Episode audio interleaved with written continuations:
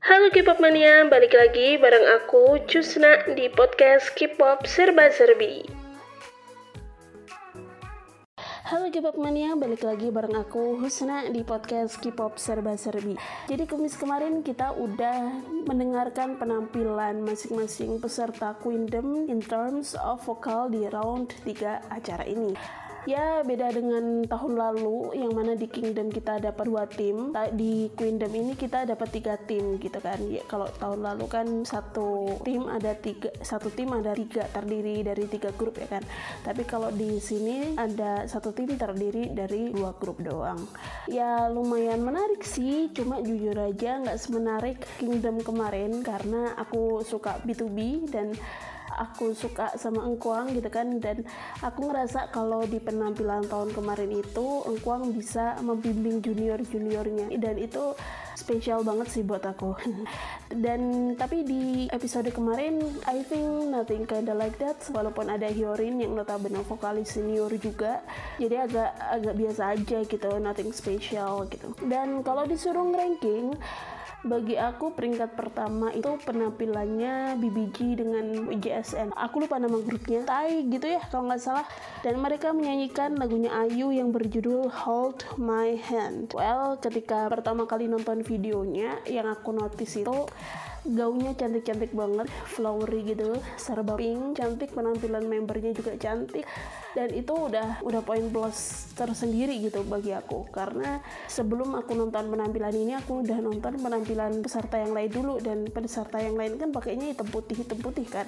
Nah itu mereka uh, memakai baju pink yang menurut aku itu udah stand out sendiri gitu cuma kekurangannya aku ngerasa kalau di sini Yeonjung gimana sih bacanya namanya? Yeonjung Yeonjung itu agak um, melebihi yang lain gitu. Jadi kayak overshadowed other contestant gitu. Especially Ena gitu. Kayak kayak kalau di ranking di dalam grup itu tuh Ena yang paling weak ya walaupun paling cantik juga sih ya terus abis itu ada Subin. I can I can expect less from WJSN vocal line doh yang yang pertama tentu aja ada Yoon Jong. Yang jelas dari Produce 101 season pertama dia udah terkenal sebagai main vokalis vokalis terkuat di acara tersebut.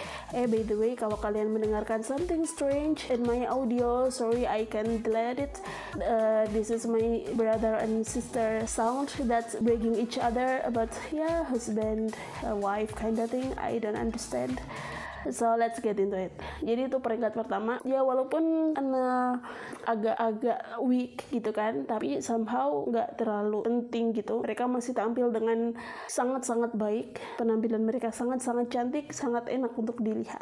Aku juga agak impress sama Subin sih sejujurnya. Karena menurut aku dia mengeluarkan semua kemampuannya pada episode kemarin. Nggak nyangka gitu kalau Subin suaranya bisa kayak gitu bisa sepowerful itu gitu kan kalau Yunjong sih agak nggak heran juga sih ya.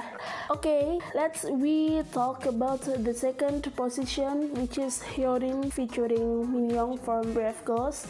Aku juga agak nggak menduga sih kalau kalau ada apa sih featuring ini gitu. Kalau team upnya Hyorin dengan Minyoung kayak gitu.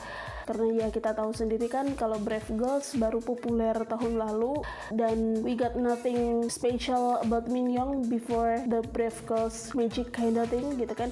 Jadi kita nggak tahu kemampuan Minyoung sejauh apa sebagai main vokalis sebagai leader. Dan aku uh, dan untungnya dia ikut acara ini yang mana dia ada kesempatan besar untuk menampilkan kemampuan dia sebagai main vokalis. Dan herannya langsung di team up sama Hyorin gitu yang nota benar diva. Aku agak takut juga sih kalau misal Minyoung nggak bisa mengimbangi Hyorin atau Hyorin to overshadow Minyoung but fortunately it didn't happen. Kayak uh, Hyorin bisa mengimbangi Minyoung dan Minyoung juga bisa mengimbangi Hyorin.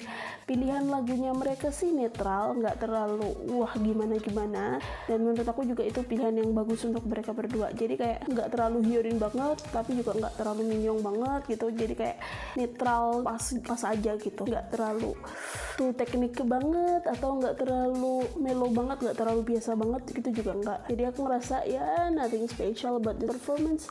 Cuma aku nanti sedikit gitu ya dari Minyong itu kayak dia masih ragu-ragu gitu. Ya wajar sih ini kayak big stage pertamanya dia ya kan sebagai main vokalis. Jadi apalagi langsung dihadapkan dengan Yorin jadi ya wajar aja sih kalau dia ragu-ragu.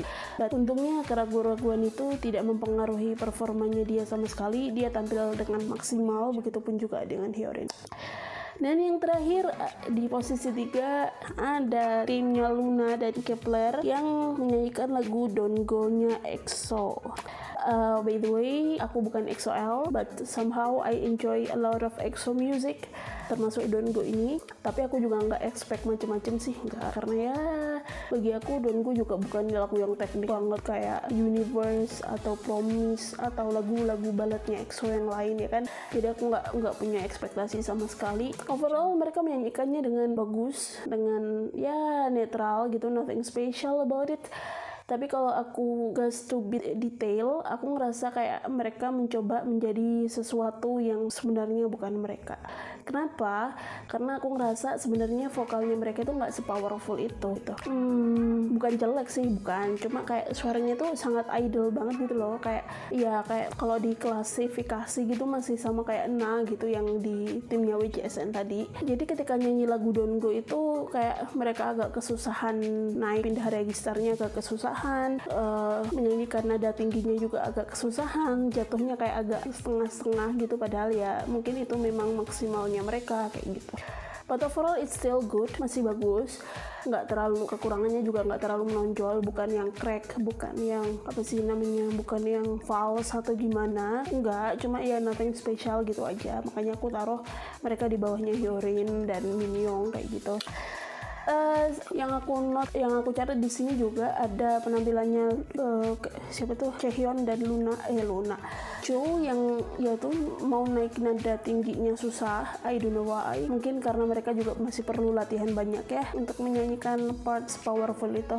Tapi juga aku mencatat bahwa hasil dapat dapat yang harusnya dia juga dapat segini banyaknya gitu di lagu-lagunya Luna yang lain.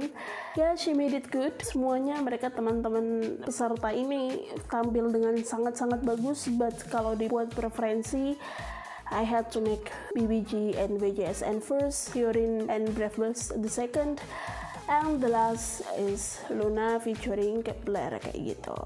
Dan kalau disuruh milih antara Kingdom kemarin atau yang Kingdom season 2 ini jujur aku pilih Kingdom yang kemarin karena yaitu tadi pertama aku suka engkuang di Tubi kedua karena aku merasa uh, apa sih spesialnya episode vocals challenge yang di Kingdom kemarin itu karena Angkwang bisa memadu-madankan suaranya Jongho dan Seungmin dan dia sendiri tentunya dengan tanpa harus overlapping satu sama lain dengan tanpa dia harus paling menonjol.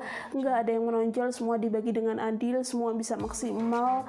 Pilihan lagunya bagus kayak gitu. Dan I love it itu aja sih untuk episode kali ini well it's less than 10 minutes but I hope you guys enjoy it Thank you for listening K-pop Serba Serbi. Kalau ada komentar silahkan komen di Instagram podcast K-pop Serba Serbi. Bye bye.